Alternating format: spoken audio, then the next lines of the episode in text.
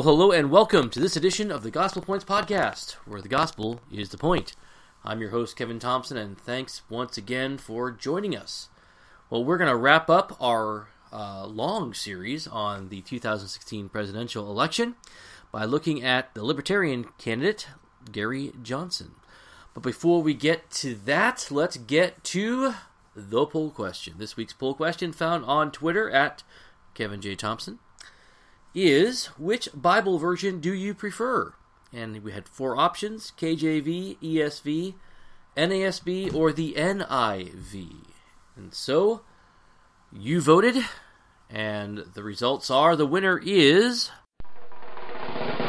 Well, we have a three way tie between the ESV, the KJV, and the NASB, and coming in dead last was the NIV. That kind of took me by surprise. I thought either the ESV or the King James version uh, would prevail. I know the King James has a very strong following still. I grew up in a King James only uh, uh, atmosphere. I was raised that way. I went to college that taught that. Uh, so I knew that that a lot of my friends would probably vote for that. Um, I know right now I use the ESV. That would be my vote is for the ESV. Um, but a couple NASB guys out there, that, you know, kind of took me by surprise and I guess the NIV, uh, I know it's one of the most popular Bible translations, but apparently not among you, my listeners. So, well, uh, join us next week for that poll question. Again, you can find that at Kevin J. Thompson, at Kevin J. Thompson. I usually post those either Sunday or Monday. Usually it's Monday when I forget uh, after Sunday. But at Kevin J. Thompson, and uh, you'll find the next week's poll question up there. Well, as I said, we are finishing up our series with with uh, the 2016 uh, presidential election. We've talked with Darrell Castle of the Constitution Party. We've talked with Tom Hoefling of the America's Party, two third party candidates. And uh, we briefly uh, spent one episode talking about Donald Trump uh, with my friend Scott Oakland. And of course, Scott is a Trump supporter. Drives me nuts, but I love Scott. He's a great guy. Don't forget about his podcast, The Lutheran Cast. Um, but we had some disagreements there on air. And now we're wrapping things up with Gary Johnson. Now, some of you are thinking, well, what, what about Jill Stein or what about Hillary Clinton? Well, I really don't know a lot of Christian evangelicals like myself that are voting for either of two, those two candidates. But if you are and you want to come on the, pro, the podcast, by all means, uh, shoot me an email, kevin at kevinjthompson.info. That's kevin at kevinjthompson.info and uh, by all means, we'll we'll welcome we'll we'll we'll welcome back this series for two other episodes. Uh, but I don't really see that happening. So Gary Johnson, I was really excited about this. Now you'll my faithful listeners will know this podcast was delayed two days. I'm, I'm posting this on a Friday instead of a Wednesday, uh, and the reason for that is I was good. I had everything ready for Wednesday, except then I heard that Gary Johnson was actually going to be in town. He's up in Milwaukee, and that's just about an hour and a half from where I am in Rockford, Illinois. So I said, you know what? I'm just going to wait. I'm going to go to this rally. I went to the rally last night, um, and I'll tell you, it was a stark difference. Now, the the interviews we're going to air today, uh, questions I was able to pose to Gary Johnson, were actually took took place back in 2012. Uh, I met the governor uh, at a at a rally in uh, um, in Iowa, uh, America Strong rally. Several candidates were there, um, and I got the chance to talk to the governor there. And to be honest, um, I got a chance to talk to him because not a lot of people were seeking him out. I mean, he wasn't one of the bigger names. Herman Cain was there, uh, and some other folks. Um, Tim Pawlenty was there when he was still in the race. But uh, not a lot of people were seeking out Gary Johnson, so I had a chance to talk to him. I asked, asked a question for my podcast, and unfortunately, that I can't find that video. I took a video of it. I can't find that. If I do, I'll, I'll post it online. Um, but then I, I, got on to his uh, blogger conference calls. He invited me to come in, and I uh, participated in those. So uh, several times, I think about once a month or so, we had uh, just a a conversation. This was when Gary was running for the Republican nomination before he quit that, joined the Libertarian Party. Um, and so we're going to air some of those conference call interviews, questions. Um, but I thought, wait a minute, if Gary's going to be in town, I want to go and try to see him. I also wanted to see Bill Weld. Bill Weld was my governor, when I lived in Massachusetts, when I was a teenager. Uh, he was my governor. In fact, the very first bumper sticker I ever got for my car was a Bill Weld reelection uh, sticker. Uh, but he wasn't there. Oh well. So I was hoping maybe, maybe just maybe I could get Gary to answer another question for me for the podcast. Um, well, that didn't happen, and, and I want to say unfortunately, but it was fortunate for him. Like I said, back in 2012 when I met him, not a lot of people were there talking to him. This time, whoa, a huge difference. There was a massive crowd in Milwaukee. I had to kind of fight my way over to the stage, and I was already in front. Um, and so I had to kind of throw a few elbows or so and, and just get there uh, and shout out, "Hey, Governor, come on!" I, I, got a little selfie with him. It didn't really come out well, and it didn't come out because I was just getting pushed and shoved by every everybody. This massive amount of people were trying to get Gary. Um, little interesting story though. Uh, he actually jumped off the stage. The stage wasn't that high, but uh, I asked him, "Come, come get, can I get a picture?" I, there were literally other people looking for autographs, whatnot. And so he, he looked at me, said, "Sure," and he, and he grabbed my shoulder and he just kind of leaped off the stage. Um, so that was that was pretty cool. And we took a quick quick selfie. And I thought, there, "There's no way I could record anything with him, uh, even if he even if he stopped to answer the question." Uh, you probably wouldn't have been able to hear any answer. There was just a lot of people there, and quite frankly, at one point I was fearing for my life because the guy uh, was just getting mobbed, and I couldn't go anywhere. I, am a guy. I'm not a touchy feely kind of guy. I'm not a guy that likes to even really be touched. And man, it that was not an ideal situation for a guy like me.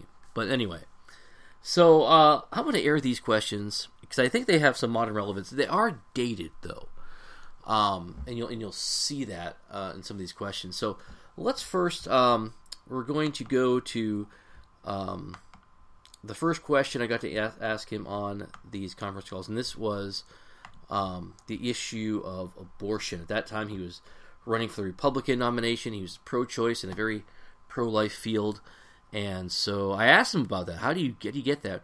And of course, uh, you know, a lot of that isn't applicable now. But at the end, he starts talking about where he actually stands on abortion. I think that's a, that's a key thing because the, the, the title of this podcast is uh, Gary Johnson and the Evangelical Vote, and so we're going to talk about the issues that are concerned uh, that evangelicals like myself are concerned about gay marriage, abortion for me is on the top of that list. Um, and so I had the question. I asked the question about uh, him seeking the Republican nomination as a pro-choice candidate. At the end, he really kind of defines where he was on abortion. So uh, let, us let's, let's play uh, that clip right now. Uh, good morning, Governor. Good morning.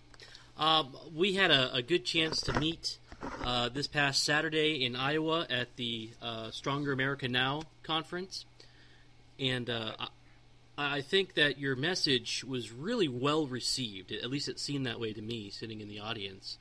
Um, so the question I have. Uh, your, your, your economic message seems to have uh, at least an audience in the GOP, but in a party known for its pro life platform, how does a pro choice candidate get the nomination? uh, Kevin, uh, all I have is my resume. That's all I have. And um, when I ran for governor of New Mexico, for those Republicans who held pro-life as their as their only position, which I think they're, I think in the Republican Party, perhaps 20% of the Republican Party holds that as their as their number one position. I didn't. I did not get uh, any of those votes in the primary, but um, in the general election, I think I got all of those votes in the general election. So I don't know if uh, nationally uh, this isn't the same situation. That for those individuals that really hold uh, life, uh, uh, pro-life as their number one position, um, I don't know if I get their vote. I don't think I get their vote in the primary, but I would hope in the general election uh, that I would my my position on abortion is that I support a woman's right to choose. Uh, as governor of New Mexico, I did sign a bill uh, banning late-term abortion. I've always favored uh, parental notification. I've always favored counseling. I've always favored the notion that uh, no public funds should be used for abortion because of just how many people uh, find that to be abhorrent. So after that question, I, I wanted to ask him about uh, follow up on that about his faith. So uh, he wasn't really known as a person of, of, of much faith, and that doesn't really play into his campaign much. But again, as evangelical, that's a question I want to know. That's a question I want to hear. And so I asked him about his faith, and, and here's that clip. Governor, um, I, I, think I'm probably establishing myself as the social conservative in the room. Um, but I, am very thankful for the fact that you're willing to dialogue and to uh, to be open about about these things. Um, so I, I, guess my question would be, uh, being a, a, person of faith myself, a lot of the people uh, in the circles I, I travel with talk about our country as a as a Christian nation that has lost its way. We have a rich Christian heritage of a, a founding uh, that we've departed from, uh, and it seems as though a lot of them look for people of faith um, when casting their vote. So, um, first, I, I, guess I would ask: Are you a person of faith, and should that matter um, when casting a ballot? I, I believe in God.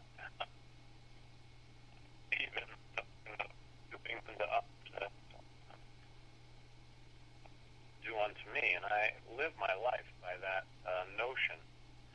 I, in that context, uh, the other day I was asked about uh, prayer in schools. Uh, when I ran for governor the first time, yes, I support prayer in the schools. I, I do. I just think that it's you know, there's nothing wrong with that.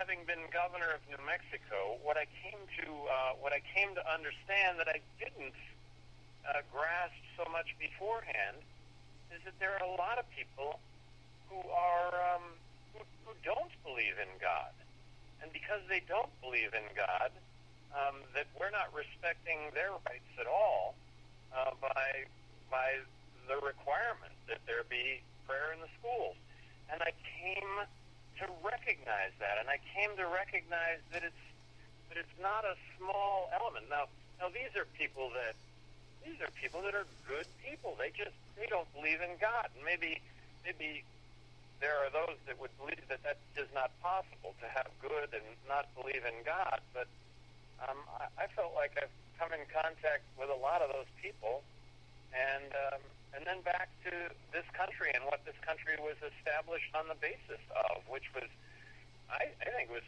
established on the basis of uh, individuals from Europe being persecuted for their religious beliefs and, and coming here and being able to exercise those religious beliefs, including not having to register, if you will. So I guess that's I, I've just become a lot more uh, tolerant of other people's uh, beliefs, and and that doesn't for a second take away from your beliefs and and how you shouldn't be able to enjoy those beliefs and and uh, live those beliefs to their fullest. So, would you say you you are for religious freedom for all, including those who prescribe to no particular religion? Yes. Yes. Now, that question, that last thing about relig- religious liberty, I would love to follow up on that now. In fact, that's going to lead to my next question about gay marriage. And uh, since gay marriage has been legalized, well, so to speak, by the Supreme Court, um, we've had a lot of issues concerning religious freedom. And I'd like to follow up with that. Uh, but anyway, uh, I did want to ask about gay marriage because that is again another issue that evangelicals are concerned about, the issue I'm concerned about. Uh, as a libertarian, I knew going into this he was going to disagree with what I had to say, um, and that's fine. But I also propose a, a, a, compromise that I'd love to see more discussion about. Should government be taken out of the marriage business altogether? So, uh, well, I'll let I'll let Gary answer that question. Well, thank you, Governor, for uh, even just inviting me on to the the conference call. Um, you've mentioned the word intolerance quite a bit connected with the Republican Party or, or, or, the social conservatives of the Republican Party who oppose homosexual marriage and uh, other abortion, other such things. Um, my question is, what message do you have to those who, I mean, when every time homosexual marriage comes up for a vote, it has been rejected by the people. So there seems to be at least somewhat of a, not just a a clique of social conservatives in, in, the Republican Party, but it seems to be uh, an outspoken majority of the public who oppose this. And what do you say to those evangelicals, social conservatives who hold to a religious doctrine that spans centuries of time? Um, I, I guess what what is your message to them if it's just you're intolerant? It seems like you're alienating a lot of people. No, I don't. I don't want to. I don't want to alienate anybody here. I, I want. Uh, I, I'd like to see Republicans focus on uh, what is doable and and what really needs to be done in this country, and that is uh, uh, that in what I would be advocating is uh, balance the federal budget. I, I'm really in the camp that believes that uh, if we don't fix our financial uh, financial situation that we're all going to be left with nothing. Um, that's my point. Is uh, is uh, it, it would be um, it would be a shame to see uh, Republicans not be given a chance uh, to fix this, believing that they're the party that is going to fix this. Um, it would be a shame if that were the case because uh, Republicans. Um, led with a social agenda that um, a lot of Americans, a lot of the world, uh, looks at Republicans negatively because they lead with that. I, as, as, as an individual, as somebody who believes that uh, the best thing that the government can do for you and I as individuals is empower you and I as individuals to be all that we can. Uh, I would say to the individual that uh, espouses a, a social agenda to lead uh, as an individual with that social agenda, and that that's how you bring about change in your in your life in your community. And uh, leading by example is uh, is is the best uh, the, the best way to lead. So as an individual, if that's if that's your belief, then then follow that belief as an individual. But to make that uh, a government policy, uh, to pass laws that would uh, that would tell me as an individual something adverse to what I might otherwise uh, believe or espouse, uh, that isn't the way to, to uh, that isn't the way to bring about change. I got a quick follow up question. I've often thought a, a, a decent compromise, and I want to get your thoughts on this on this whole issue. Um, would be just to take government out of the equation completely when it comes to marriage. Um, why should government be in the marriage business in the first place? Uh, that would be my position from day one on this. That uh, the government should be in the civil union business, uh, regardless of uh, whether uh, it's a heterosexual couple or a gay couple, uh, and leave marriage to the churches. That's always been my position. Now, if I'm not mistaken, that's not his position today. I think he's taken a very stronger stance on gay marriage. And of course, the culture now allows him to do that. Well, um, so we're going to disagree certainly on that issue probably now. Uh, final question for Gary, and this is kind of uh, wrapping it up. His theory of government or his philosophy of government. What role ought the federal government to play? Because libertarians have that reputation, uh, along with radical conservatives or Tea Party groups, of almost being anarchists. So, what is there? Is there any role for the government to play? Well, uh, Gary's going to answer that question and uh, real, and the, the more important question in my mind is where does government get its authority from? Uh, I believe Roman 13 is clear that that authority comes from God. And I think our founding fathers even had that idea. Though, again, I'm, I do not believe the Christ, that, that founding fathers are all Christians and saved on their way to heaven right now, or in their in heaven right now. Uh, but certainly they believed in some idea of a creator God that gave us certain unalienable rights. And so I wanted to kind of throw that question out to Gary, and uh, well, we'll let Gary answer it once again. Johnson, this is Kevin Thompson again. I've got kind of a real softball question, but I think an important question I try to ask every candidate candidate I meet. Governor, in your view, explain to us what is the role of government in society, and where does government get its authority from? Well, uh, I think I touched. I hope I did touch on that earlier. Uh, government has a role to protect uh, you and I against individuals that would do us uh, property harm or uh, physical harm, and government has a role to protect uh, you and I from uh, e- e- protect our country from uh, foreign aggression. So military threats.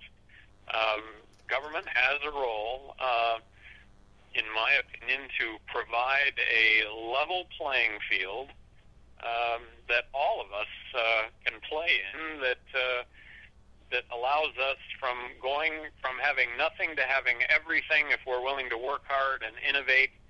And that's the problem in America today is um, I think government picks winners and losers, and uh, that uh, we end up with uh, a corporatism that favors well-connected uh, individuals, uh, groups, um, business, uh, as opposed to um, affecting all of us equally.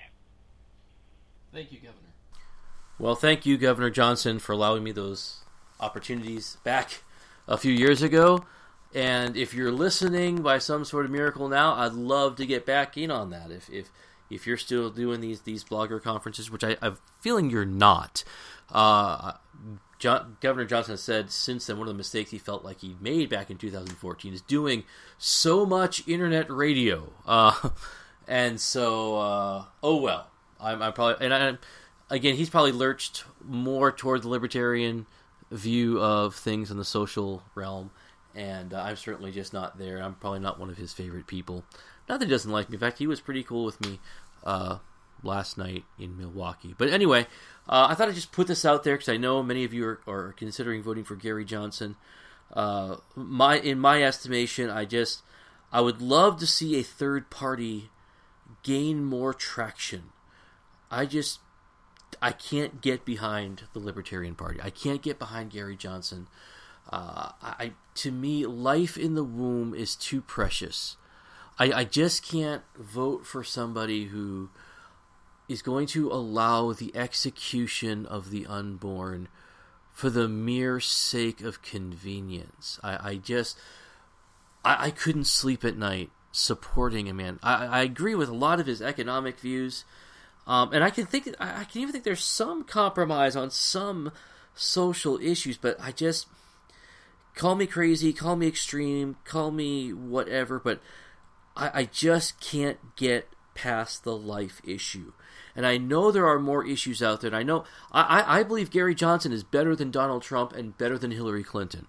And if if those are the only three options, then I'd probably go with Gary Johnson. But I, I, I can't vote for someone who's pro-choice. I just I just can't do it. Anyway, but you let your conscience uh, affect your vote. You pray about it.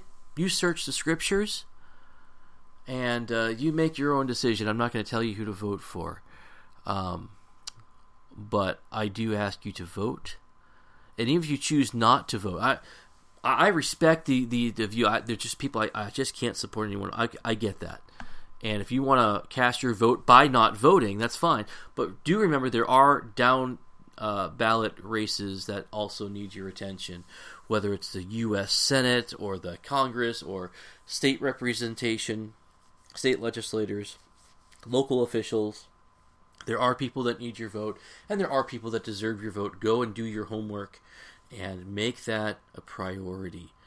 Um, but don't violate your conscience and allow your conscience, as Martin Luther said, his conscience is held captive by the word of God. And I hope uh, you will take that to heart. Well, this really concludes again. Unless unless someone from Jill Stein's office or uh, Hillary Clinton's office wants to give me a call, this is going to conclude our look into the 2016 presidential race. And next week we'll get back to talking more uh, theological issues. So until then, have a great rest of your week. Don't forget to check out the blog www.kevinjthompson.info. Also, check uh, rate us on iTunes. Please, please, please rate us on iTunes. Uh, share this podcast with your friends. So, anyway, have a great rest of your week. See you next time.